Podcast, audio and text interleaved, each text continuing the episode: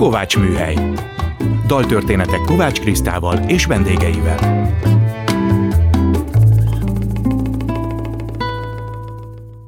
Szeretettel köszöntöm a Kovács Műhely hallgatóit, Kovács Kriszta vagyok. Először is hallgassuk meg mai daltörténetünk témaadó dalát, Wolf Péter és Fábri Péter szerzeményét a legújabb Biblia Show című albumomról, aminek remélhetőleg december elején megtartjuk a lemezbemutató koncertjét. A címe Hűség.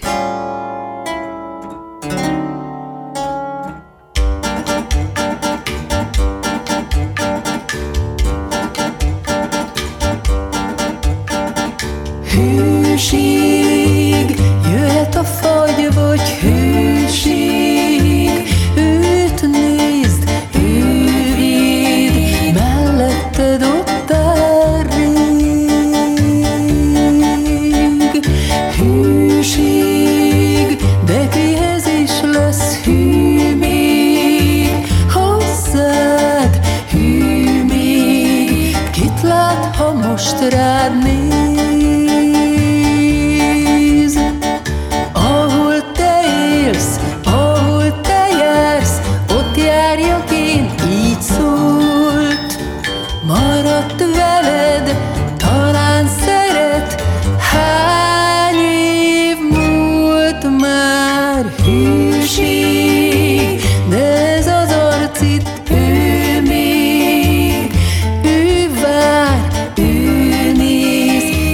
lát, ha téged lát. Hűség,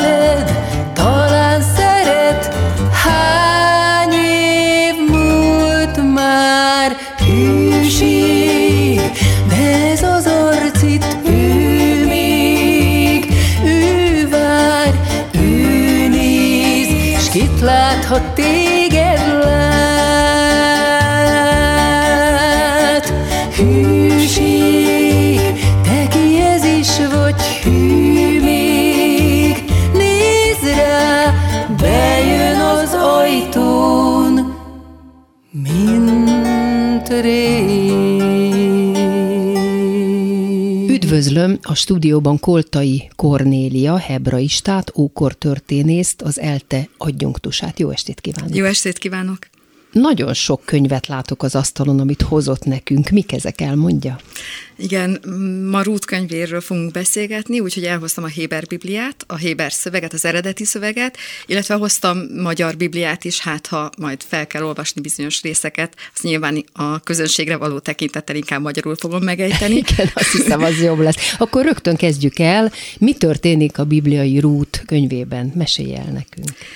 Ruth könyve egy kis könyv, négy fejezetből áll, de a sztori annál komplexebb, úgyhogy hogyha tényleg a szüzsére koncentrálunk, az is nagyon bonyolult és nagyon nehéz röviden elmesélni, de tulajdonképpen arról van szó, hogy egy júdai férfi Betlehemből, Elimelech, a családjával fölkerekedett és átment Moábba, mert hogy Júdában éhínség tört ki, vitte a feleségét magával Noémit és a két fiát, is vitte, Moab földjén telepedett le, és ott vészelték át az éhínséget, vagy pedig hát nem vészelte mindenki át, mert hogy először is a Elimelech, a férj halt meg, aztán pedig a fiak haltak meg, de ez nagyon fontos, hogy a fiak ott kint Moab területén megnősültek, Moabita asszonyokat vettek feleségül, tehát tulajdonképpen amikor a három férfi elhunyt, akkor három nő maradt özvegyen utánuk.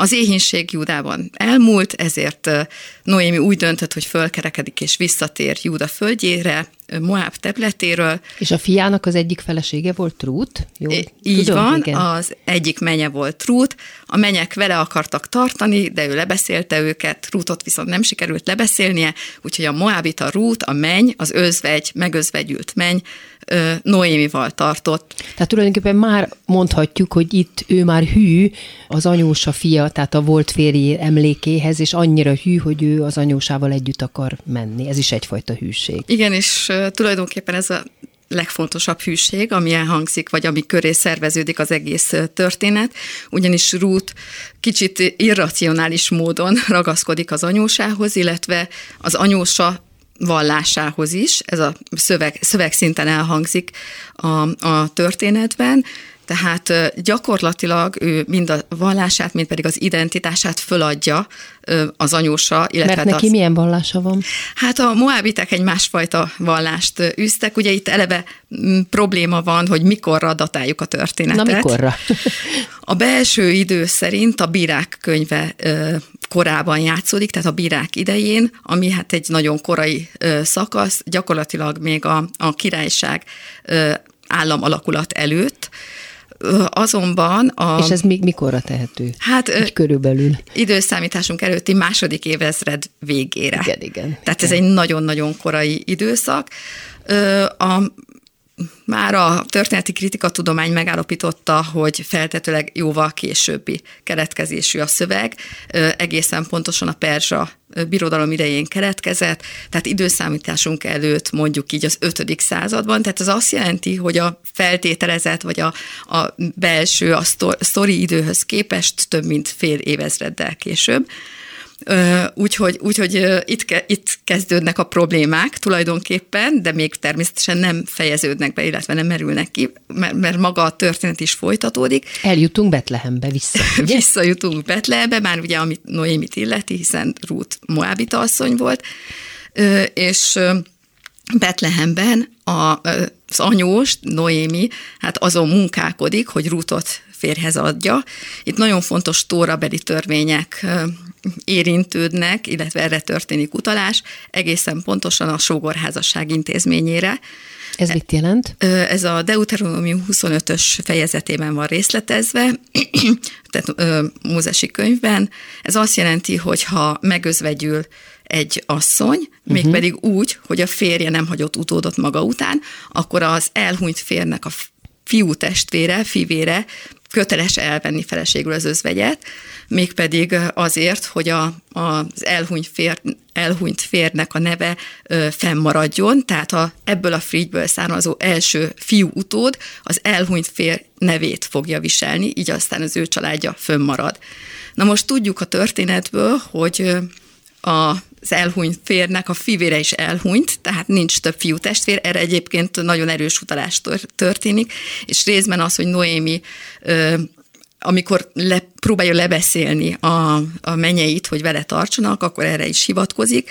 Tehát, hogy, hogy nem tud még egyszer fiút foganni úgy, hogy, hogy ugye házasulandó korba, korig megvárják a, a menyek, tehát ez egy nagyon érdekes utalás, mert visszautal Júda és Támár történetére, ami a Genezis 38-ban olvasható, ahol Támárnak meg kell várnia a harmadik fiú testvért, hogy úgymond felnőtt korú legyen, és elvehesse őt feleségül. Na most itt ezt visszautasítja Noémi, de ez már a történetnek az elemzése, vagy a mélyebb kielemzése, és visszatérve a sztorihoz, tehát Noémi azon munkálkodik, hogy ha már fiú testvér ugye nem marad hátra, akkor egy közeli rokon vegye el feleségül rútot. Ez lenne Boáz a történetben.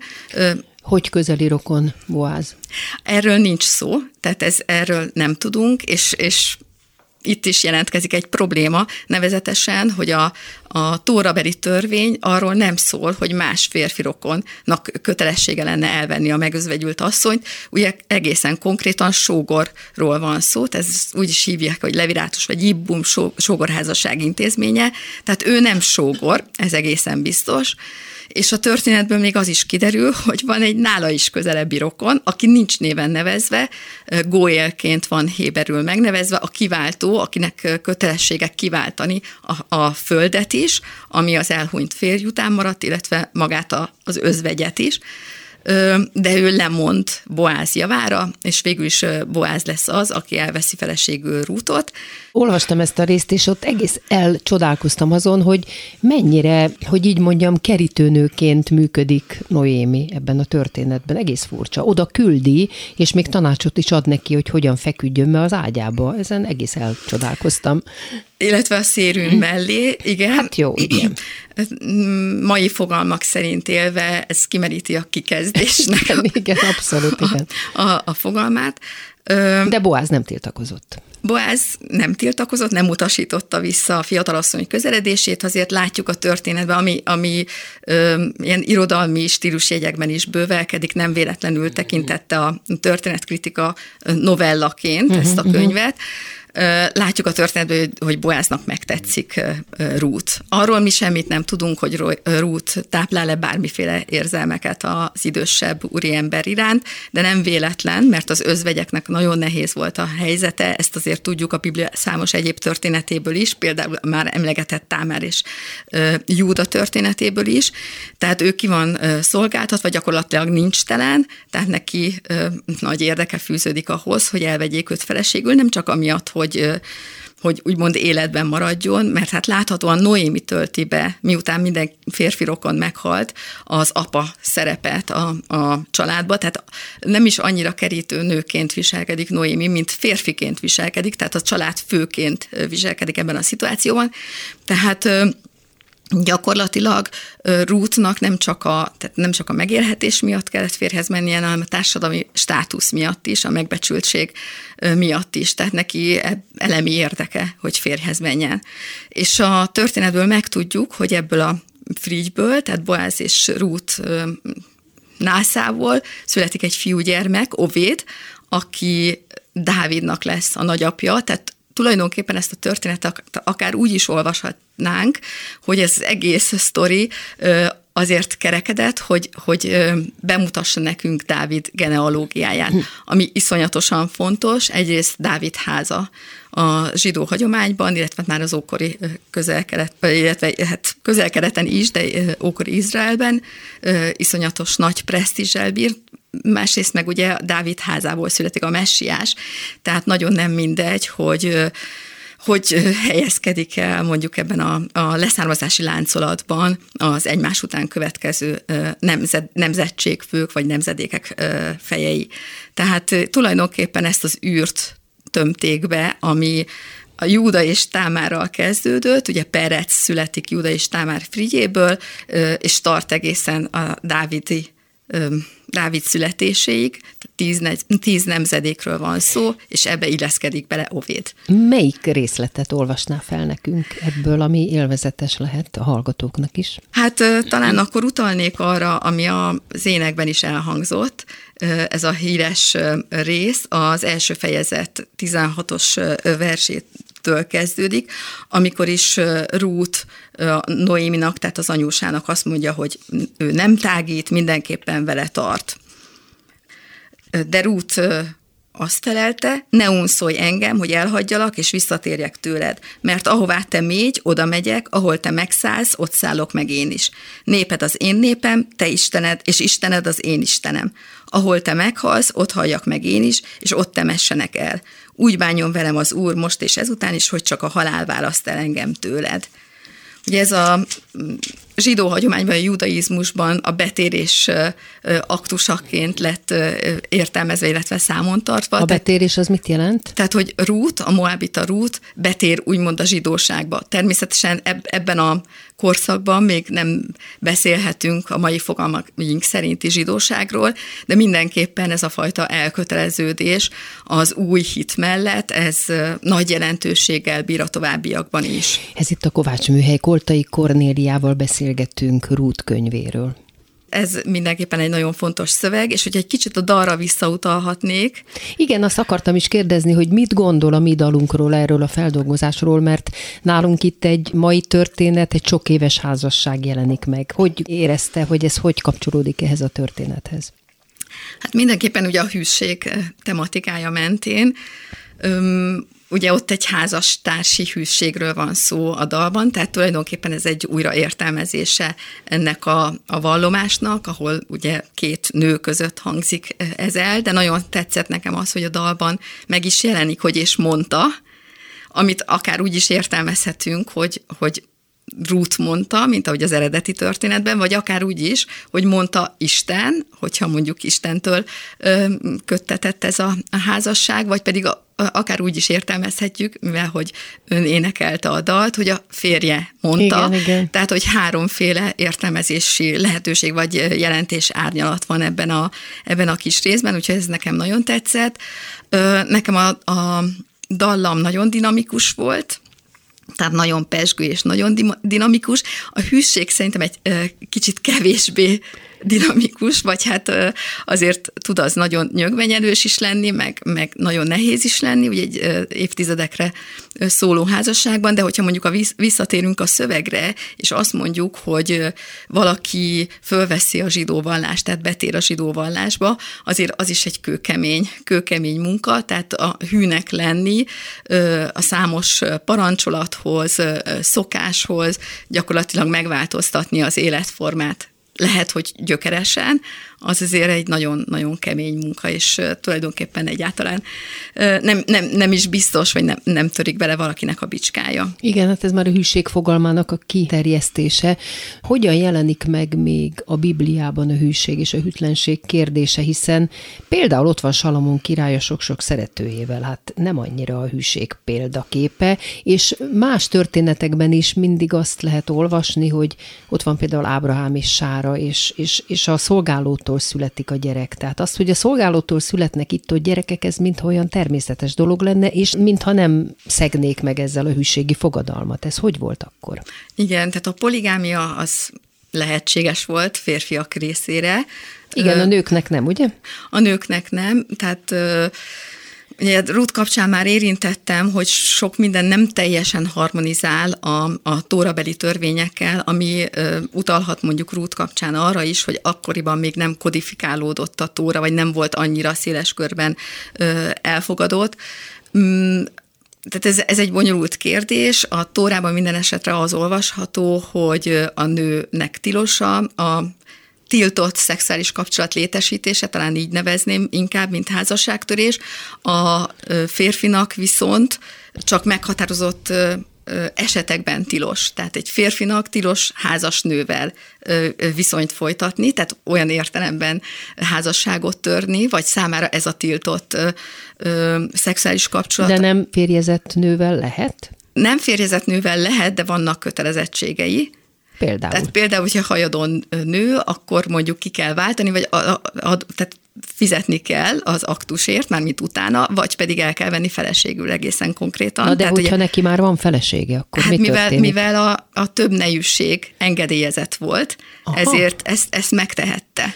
Azt nem tudtam, hogy itt is engedélyezett volt, azt tudtam, hogy az arab világban ez egy elfogadott dolog. A Biblia, Biblia korában azt olvassuk, hogy igen, tehát engedélyezett, valóban Salamonnak, Dávid királynak, de lehetne még, még másokat is mondani, sok felesége volt, vagy akár ugye a Jákob történetre, a gondolunk Ráhel és Lea, ami egyéb, akik egyébként megelevenítődnek itt a Ruth történetben is. Mm, illetve hát még úgymond prostituáltal is folytathattak viszonyt, vagy hát legalábbis ezt tudjuk a, a szövegekből kiolvasni. Egyébként a többnejűség intézmény hagyomány szerint a középkorig fennállt. Tehát a mhm. középkorban lett tiltva, vagy betiltva, és hát ez sem valósult meg azonos formában a különböző de hát jött a kereszténység, és a kereszténységben már központi kérdés a hűség kérdése a házasságon belül. Igen, ebben nem vagyok annyira tájékozott, hogy, hogy ez hogy és mikortól, de igen, tehát úgy értelmezzük valóban, hogy a, a, az új szövetséggel egy másfajta tanítást. De hát elég csak Jézusnak, amikor megvédi a házasságtörő azt, hogy erre is van egy dalunk egyébként, meg akarják kövezni. Tehát egy nő nem törhetett házasságot. Így van, tehát a nő, a nő az tényleg nem törhetett házasságot, de egyébként, hogyha belegondolunk, bár nagyon nehéz ö, úgy visszatekinteni ezekre az ókori társadalmi viszonyokra, hogy, hogy elvonatkoztassunk a mai viszonyoktól, de azért, ha tényleg belegondolunk abba, hogy a nők folyamatosan szültek, szoptattak, szültek, szoptattak, akkor azért legalábbis én a mai eszemmel nem tudom elképzelni, hogy, hogy olyan nagyon sok lehetőségük volt a, a házasságtörésre. Tehát tele voltak munkával. És ö, meg hát egyáltalán a, a szervezetük le volt egészen más dolgokra foglalva, bár természetesen nem csak ők szoptatták a saját gyerekeiket, hanem ugye egymás gyerekeit is szoptatták, stb. Ha, ha a, egy picit visszalapozunk a Héber kánonba, a Ruth könyvétől a Mislé a példabeszédek könyvéhez, mert hogy a Héber kánonban pont az előzi meg Ruth könyvét, uh-huh. akkor a példabeszédek könyve 31. fejezete az úgynevezett derék asszony dicséretével zárul, ami felsorolja hogy milyennek kell lenni a derékasszonynak.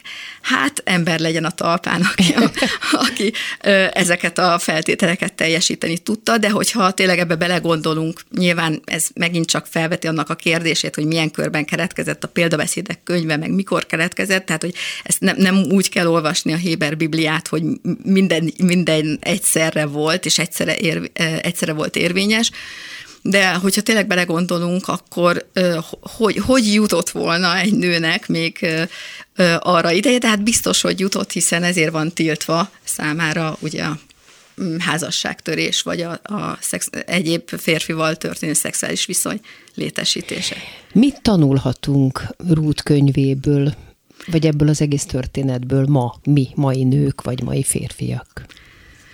Hát, amit már részben érintettem is, tehát, hogy ez a, ez a hűség, ez egy gyakorlatilag nagyon komoly elhatározás, és egy, egy életre szóló munka, és bizonyos szempontból nem is nagyon motivált, hogy, hogy hogy mondjam, hogy keletkezik az emberben ez a vágy. Tehát esetleg azt is lehet tanulni belőle, hogy mm, egy picit át kell adni feljebb hatalmaknak az, az emberi döntéseket, és, és ők intézkednek ott a háttérben, és majd, majd jól elintézik az ember sorsát. De, mint már mondtam, ez, ez tulajdonképpen felfogható egy novellának is, tehát nagyjából, ami egy irodalmi műüzenete, az lesz itt is érvényes. Nekem egyébként nagyon tetszik az, hogy, hogy Noémi tényleg mennyire aktívan cselekszik, kicsit meghazudtolva a feltételezett ókori izraeli női szerepeket, és igazgatja lényegében a menyének a, és az egész családnak az életét, illetve ugye az elhunyt férfiaknak a, a családját és a családfáját biztosítja tulajdonképpen ezáltal, és hogy ő, ő végül is lemond Rút javára. Ugye a zsidó hagyományban Rút ekkor már 40 éves volt, Boáz pedig 80, és nagyjából ugye Noémia Boáz életkorával azonos életkorú volt, tehát ö, nyilván a, az úgymond termékeny nő javára lemondott az uh-huh. ő, ő uh-huh. saját ö, igényeiről, vágyairól, meg hát nyilván már neki nem volt olyan hosszú az élet, de hogy, de hogy például ez a fajta önzetlenség is szerintem ö, tanulható. Hát mindenképpen érdekes történet, úgyhogy javasoljuk a hallgatóinknak is, hogy nyugodtan lapozzák fel a Bibliát Rút könyvénél. Köszönöm Koltai Kornéliának, hogy eljött a Kovács műhelybe. Viszontlátásra. Én is köszönöm. És most következzen Bródi János dala, egy hétig tart egy szerelem.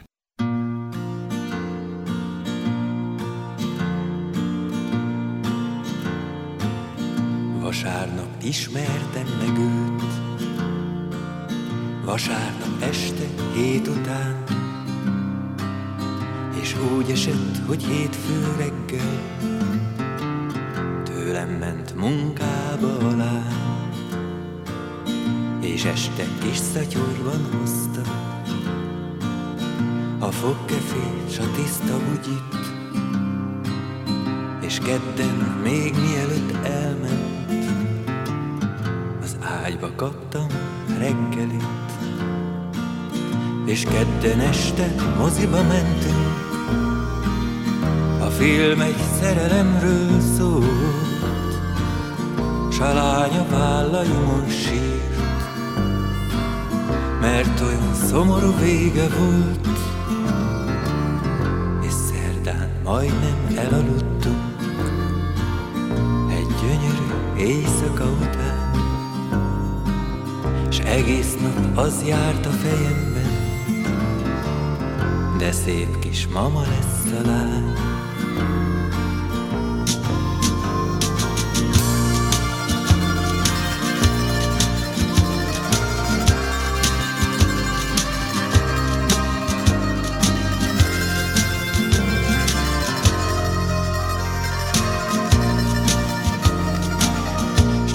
Csütörtökön csak beszélgettünk, és elmesélte az életét, azt is, hogy volt egy nagy szerelme, s azt is, hogy nem felette még,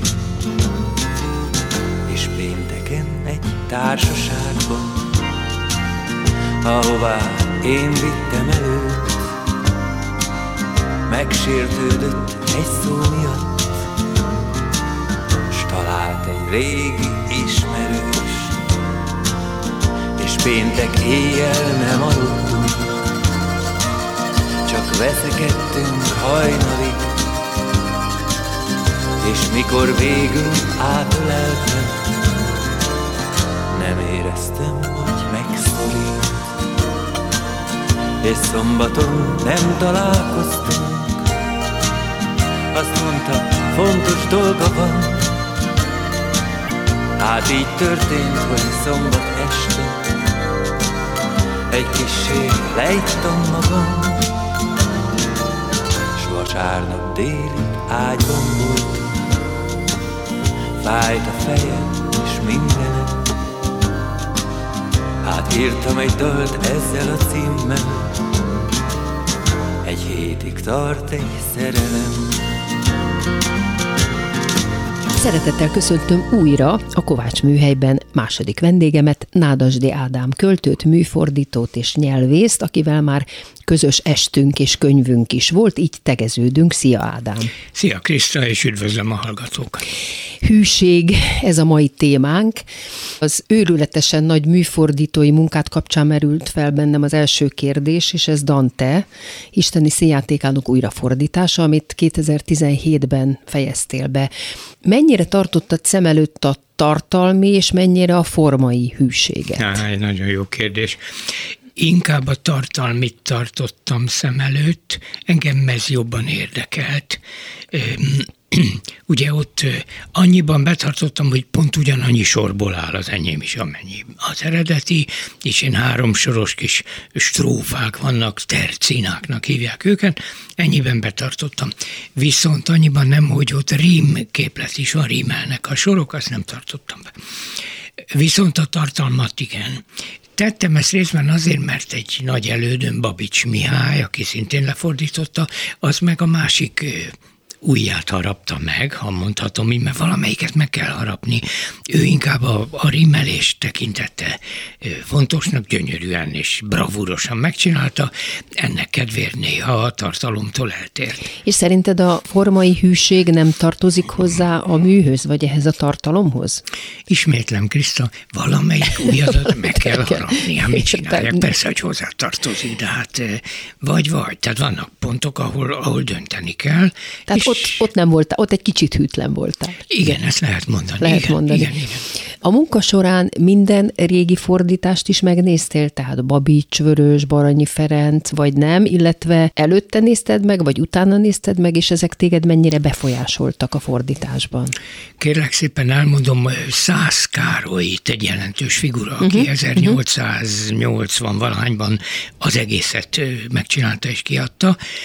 Ő, ő, hát hogy mondjam, minnyáján az ő vállán állunk azért és aztán Radó Antal csinált egy poklot, Kennedy Géza csinált egy teljeset, de prózában, tehát az folyamatos prózában van, egyáltalán nem sorokban, meg ilyesmi. Szabadi Sándor ugyancsak prózában. Említetted Baranyi nevét, és ő és egy másik idősebb mester, Simon Gyula, az egészet megcsináltak, de az velem egyidejűleg, illetve kicsit később is jelent meg, tehát az az én munkám, azt már nem Azt már nem befolyásolta, igen. A régebbieket néztem, mindig akkor, amikor magamét már leírtam. Hát, hogy ne csengjen a fülembe az ő megoldásuk. Van-e a műben olyan téma, ami kifejezetten a hűséggel foglalkozik, hiszen megjelennek bibliai nőalakok, ha jól tudom, Sára, Rebeka, Ráhel, Lea. Megjelennek, de ők csak szimbolikusan, tehát az ő életük érdekes módon a középkort nem nagyon érdekelte. Ez egy újkori gondolat, hogy nézzük meg, hogy ezek az emberek kik és mik voltak. Így például Thomas Mann ugye egy regényt írt ebből József és testvérei címmel, ahol hát ő feldolgozta, hogy tulajdonképpen ezek kik voltak, mik voltak. Ha figyelmesen olvasod a Bibliát, akkor tényleg kiderül, hogy ezek emberek voltak, jó és rossz döntéseket hoztak dolgoztak. Dantékat ez nem érdekelte, nekik ez szimbolikus volt, például, hogy eh, nagyon érdekes, hogy Ráhel az a szemlélődő életmódnak uh-huh. a mhm. szimbóluma volt, mint aki csak a tükör előtt ül és a saját szépségét nézi. Uh-huh. Holott, tudjuk a Bibliában több gyermekes anya volt, és nyilván főzött, mosott, takarított, mint mindenki más. Nyírza a birkákat, meg amit akkoriba kellett. És az ő, hát hogy mondjam, partnere, vagy szóval a másik feleség, ugye mert ketten voltak Jákob feleségei, Lea, az viszont a dolgos életmódnak volt a szimbóluma.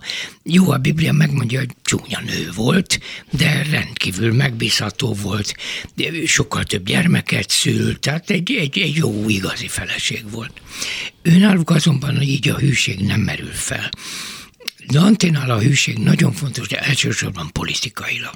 Tehát, hogy azt a pártot, amelyet egyszer te választottál, azt alantas érdekből, napi haszonszerzésből ne hagyd el. Ha te egyszer azt mondtad, hogy ehhez tartozol, talán lojalitásnak nevezném ugye ma, persze hűség is, de érdekes ma a hűséget valóban elsősorban érzelmileg szoktuk gondolni. De, de hát, hogy ki is tágíthatjuk a fogalmat, tényleg akkor sok mindenhez lehetünk hűek, Igen. elvekhez, Igen. emberekhez, Igen. Ö, Igen. hazához, tehát kitágíthatjuk hogyne, ezt a hogyne. fogalmat. Sőt, tulajdonképpen lehetne úgy is megfogalmazni, lehet, hogy ez túlságosan leegyszerűsítés, hogy ez az egész mű az önmagához való hűség és önmaga elvesztéséről, majd újbóli megtalálásáról szól talán, nem tudom. Igen, igen, hiszen azzal kezdődik, hogy ő azt mondja, hogy ő eltévedt a sötét erdőben. Hát életének felén. Pontosan, tehát, hogy... Vagy életünk csak... felén, őt érdekesen játszik a többes egyes és egyes szám egyes személlyel. Az olasz az azt mondja, nostra vita, ez többes szám, igen, tehát életünk. Igen, életünk, de úgy is fordítottad te. Úgy is fordított. Hát ha egyszer az Hát mondom, akkor azt így is kell. Ha, ha szabad a hűségre felhívnom figyelmedet, akkor úgy fordítottam de valóban azt mondja, hogy elbizonytalanodott, hogy ő hova megy, hogy ő hova tart. De ezt tulajdonképpen úgy is felfoghatjuk, hogy ez egy ilyen életközépi válság? Igen, igen, igen. Most akkor hogyan? Most igen, merre? Igen, igen. Tény, hogy mindez akkor írja, amikor már elkergették Firenzéből, emigrációba kényszerítették. Mm, bukott politikus volt, ez az igazság. Tehát azért ő azért is írja ezt, mert azt hiszem, hogy ő azt képzeli, hogy mindez a történet 35 éves korában játszódik. Na most Akkor ez a... volt az élet fele, ugye? Igen. Igen. 35 éves korában ő még sikeres politikus volt, és pályája csúcsán állt, aztán egy hatalmasat bukott, halálos ítéletet hoztak ellene, koholt vádakkal, és hát nem ment vissza nyilván, mert kivégezték volna, hát gyakorlatilag emigrációba kényszerült. Na most ugye őt Vergilius vezeti végig az útján, kivéve a mennybe, oda viszont Beatrice. Így van, mert Vergilius nem volt keresztény, uh-huh. és hát akkor a mennybe nem léphet be. Igen, igen, Vergilius vezeti, akihez ő nagyon hűséges, mert neki a mintaképe volt ugye ez a latin költő, főleg annak Éneis című nagy eposza, ezt a Dante kívülről tudta, és erre büszkén utalgat is számos helyen, és a Vergilius meg is dicséri, mint egy idősebb pályatárs. Jó, hát ezer évvel volt, ezer hát évvel Istenem, volt idősebb igen. nála, az is egy korkülönbség, megdicséri, hogy hát nagyon-nagyon jó fiam. Van úgy, hogy korholja is, hát mi az, hát te nem emlékszel, hát kívülről tudod az egész. Nagyon jó, mert ugye ez persze az te maga írja az egész. Na még a fordításhoz találtam tőled egy nagyon jó pofa idézetet, ezt felolvasom. Néha úgy fordítok, hogy direkt szaladok a sorokon, és ami eszembe jut, azt csak írom és írom, és majd aztán megyek vissza pucolni a szöveget. Ez nem szerda, hanem csütörtök, ez nem kettő, hanem három, stb. De a fordításnak kell lennie egy húzatának. Igen.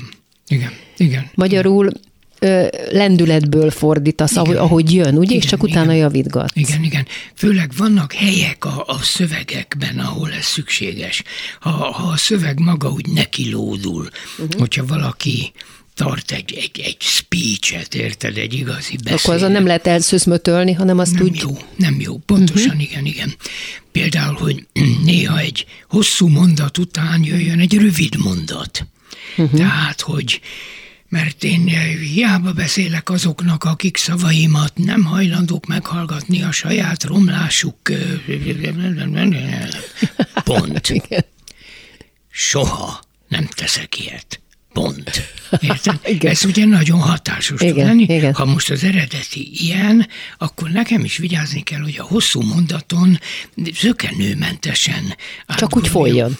Tudod, milyen Kriszta, mint hogyha látod, hogy biciklizel, igen, és igen. látod, hogy Most göröngy, is azzal jöttem, igen. göröngyös út következik, akkor jobban meghajtod a biciklit. Gyorsan a, jussak át, A göröngyök különben belehubban minden áldott kis gödörbe. Ha meg meghajtod, akkor gyorsabban átmész. Vagy egy hatalmas pocsolya közeledik, akkor is jobban meghajtod jól a biciklit, a két lábadat oldal fölemeled, és igen, tényleg, igen. Ez itt a Kovács Műhely, Nádasdi Ádámmal beszélgetek a hűség kapcsán a műfordításról és minden egyébről. Na most ugyanez a kérdésem, amit az elején föltettem, hogy a fordítással hogy történik, mennyire vagyunk hűek és hűségesek, a Shakespeare darabok fordításainál felteszem ugyanezt a kérdést, hiszen sok darabot a te fordításodban játszanak manapság, hogy ezeknél mennyiben tartottad be a verselést, a blank verse-ben írt darabokat? Betartottam, az, az nem békjózza úgy a tartalmat. Uh-huh. Ott rímelés nincs. De a jambus az A jambus jön. az megtartottam. A sorok számát azonban nem. Tehát ott uh-huh. néha muszáj egyel-kettővel hosszabban írni. Hát mert az angol az rövidebb. Így van. Tudjuk. Így van, és hát néha a színpadon ért, ért hogy mondjam, a közönséget tájékoztatni kell arról, hogy akkor most mit akar, hogy holnap jövök a 8 óra 40-es vonattal. Ezt nem lehet kihagyni a szövegbe. Mert mikor arról van szó, hogy ó, a te arcod ilyen, meg olyan, meg amolyan, abból ki lehet hagyni valamit. Hát igen. De vannak egyszerűen, amit az angol színház kritika businessnek hív, olyan kedves, tehát ügyletek, színpadi, igen, igen, stage igen. business, tehát amikor a színpadon történik. Menjünk vissza megint most a Shakespeare darabok kapcsán, a darabokban a hűség, klasszikus felfogás, tehát a szerelmi hűségről. Tulajdonképpen a Shakespeare darabok nagy része is szól erről. Most vegyük például a Szent Iváni álmot, hát Ó, itt igen. aztán mindenki megcsal mindenkit, igen. senki nem hű senki, ez legalábbis igen. az álomban, igen, ugye? Igen, igen. Persze ez egy kedves vígjáték, és ezért megbocsátóan nézi a szerző. Hát, ahogy vesszük, szóval nem tudom. Jó, csak hogy a hűtlenségeket egy csodaszer hatására követik el. Ugye Na de mondjuk, tenni. ahol már nem viccelődünk, az az Otello, hát ott is a hűség kérdéséről van ott szó végig. Ott nem viccelődünk. Ott azonban valójában az asszony, akit megvádolnak hűtlenséggel, az egyáltalán nem hűtlen. Igen. A férj, maga Otelló sem. Aki igazán hűtlen, az Jágó, aki... Hűtlen az urához. Az urához hűtlen, az a, a főnökéhez. A főnökéhez, a aki, bosszhoz, igen. Aki mostanáig Igen. jót tett vele, fölemelte magához. Tény, hogy az utolsó kinevezést nem adta meg neki, Otello, ugye nem őt nevezte ki, nem És tudom ezért mivé, jön a hanem, bosszú és terve. ezért, ezért megkeseredik, és valóban, de kétségtelenül föladja a hűséget iránta. Na most mi van például Hamlettel? Hamlet kihez hű? Az apja szelleméhez? Hát igen, ezt lehet mondani, bár ott is nagyon sokat késlekedik, mert az apja megbízza azzal, hogy ölje meg a gonosz királyt.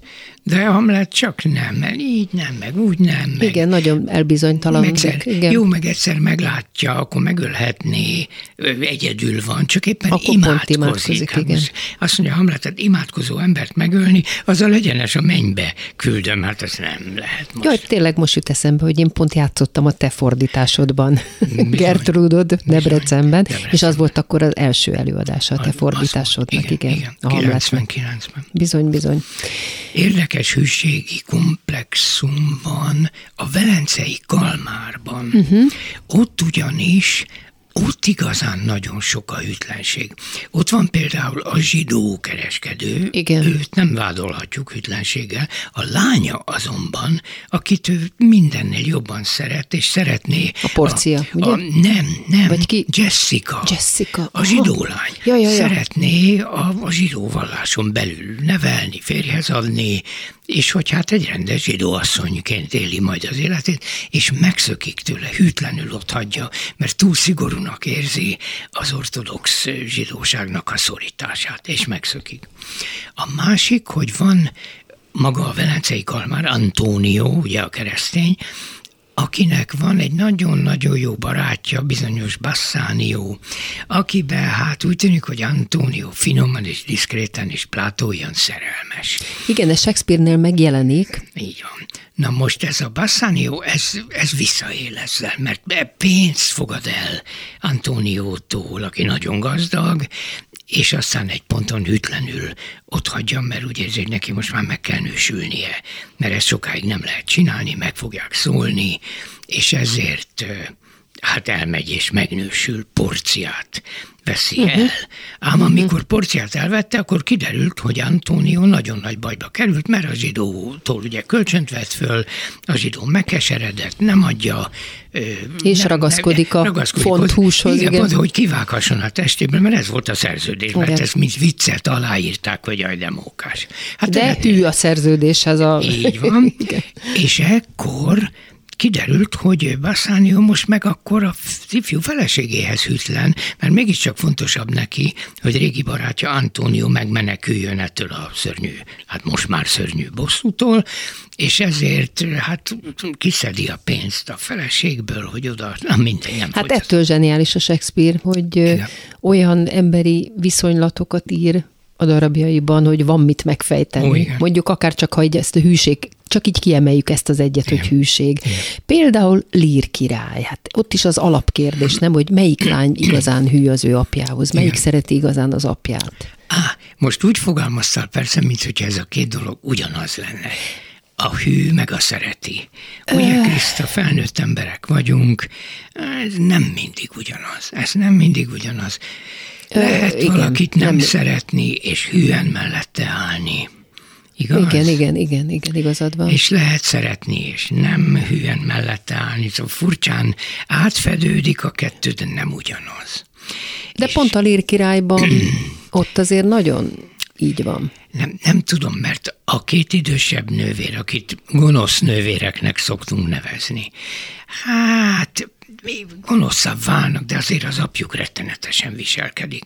Tehát azért nagyon provokálja őket. És ők elveszik a türelmüket, persze, ez kétségtelen. És elegük lesz, igen. A végén elegük lesz, és ez igaz, és a végén látják, hogy meg fog bolondulni, és azt gondolják magukban, jó van, akkor most már bolonduljon meg, mert akkor leírhatjuk Hát teljesen. megvan az ő igazságuk is. Megvan. Ett, Mitől jó a Shakespeare? Megvan, persze. megvan, igen, pontosan ez az, tehát nem, nem vadállati Hát nem fekete-fehér. Nem fekete-fehér, mert az nem érdekes. Így Most van. pontosan emberiek. És Cordélia a legkisebb lány, aki hát a, a szeretetéről, és hát ilyen értelemben hűségéről biztosítja, hát tulajdonképpen ő meg kilép az egész helyzet. Jó, mert az apja kitagadja, és hát akkor neki nem kell végigcsinálni ezt a kálváriát a papával, uh-huh. ahogy az lassan Hát nem leépül. tudjuk, hogy mi lenne akkor, ha végigcsinálná, ugye? Pontos, pontosan, Igen, hogy pontosan. akkor ő úgy viselkedne. Ha az ő házába kvártéozná be magát száz emberrel. Igen, és tartsák el, és minden. Nem csak, de el is mondja a, a Goneril dühösen, hogy hát már bordélyházat csinálnak a palotámból, isznak, a személyzettel szemtelenkednek, mit tudom én. Igen, nem Nehéz egyszerű, nem egyszerű. Nehéz Na most mi van például a viharban Ariel hűségével, ami addig tart, amíg már könyörög a, a saját szabadságáért. Mégis hű hozzá, és megteszi, amiket kér, varázsol neki. Igen. Ez igaz. Őt ugye Prospero mentette ki a gonosz boszorkány által. Tehát tartozik neki, vegyük Nem, úgy. Tartozik neki, és meg is állapodtak abba, hogy nem tudom én, december 31-ével lejár az ő szolgálata, csak most van ez a kis eh, affér, hogy ez a hajó oda vetődött, Most és ezért gyorsan kell egy kicsit varázsolni. Igen. Prosperonak szüksége van rá.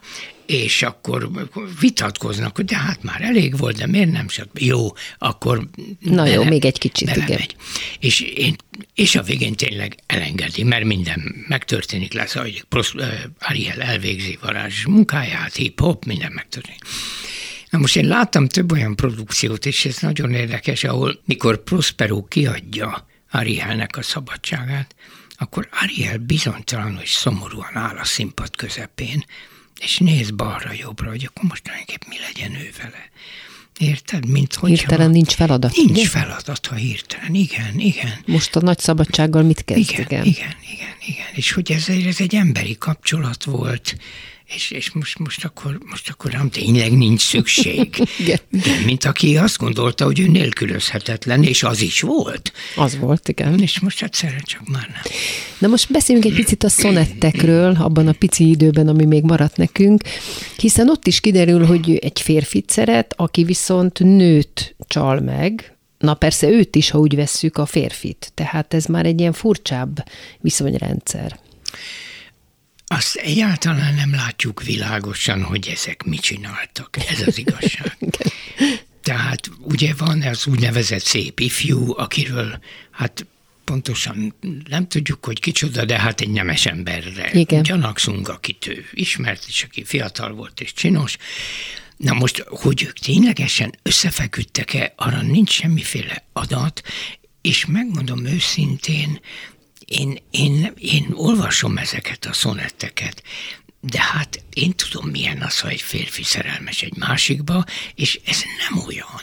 Ez, Ez nem olyan. Ez nem olyan. Egy, egyetlen egyszer nincs szó csókról, nincs szó ölelésről, Aha. nincs szó igazán úgy szerelemről. Most persze lehet, hogy ő Plátó ilyen imádta ezt a fickót, de akkor is folyton csak hogy mondjam, úgy, úgy viccelődik, meg szellemeskedik, uh-huh. meg gúnyolódik, meg bölcselkedik, meg mit tudom én.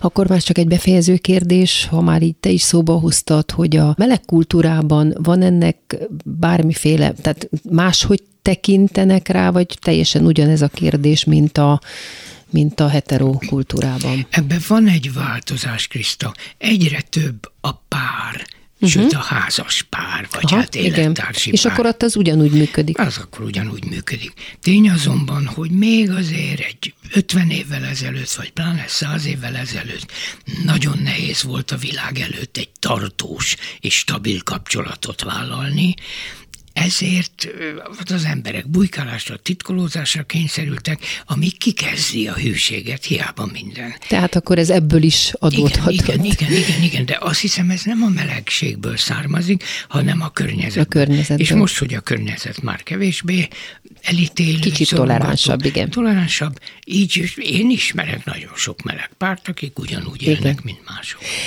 Köszönöm Nádasdi Ádámnak, hogy ismét vendégem volt a Kovács műhelyben. Szia Ádám! Szervusz! És köszönöm hallgatóink figyelmét Pályi Márk és Rózsahegyi Gábor munkatársaim nevében is. Az adás ismétlése ma este tízkor hallható, majd utána az archívumban is bármikor elérhető, sőt, most már podcastként is hallgatható. Hallgassanak minket továbbra is az interneten. Jövő vasárnap egy újabb daltörténettel jelentkezik a Kovács műhely, benne Kovács Krisztával és vendégeivel. Vasárnap délelőtt ez a Vedres Csaba Fábri Péter dal adja a témáját a következő adásunkhoz. Juhász Katalin néprajzkutatóval a naptári rendszerekről és az ünnepnapokról beszélgetek, majd Bobák Szilviát, az ELTE néprajzos doktorandusz hallgatóját a vasárnapi vásárokról és ünnepekről, valamint a néprajz blogról kérdezem. Kovács műhely, vasárnaponként 5-kor, ismétlés este 10-kor, majd az archívumban bármikor. És hallgassák az adást most már podcaston is. Viszont hallásra. És most következik a dal Vasárnap délelőtt.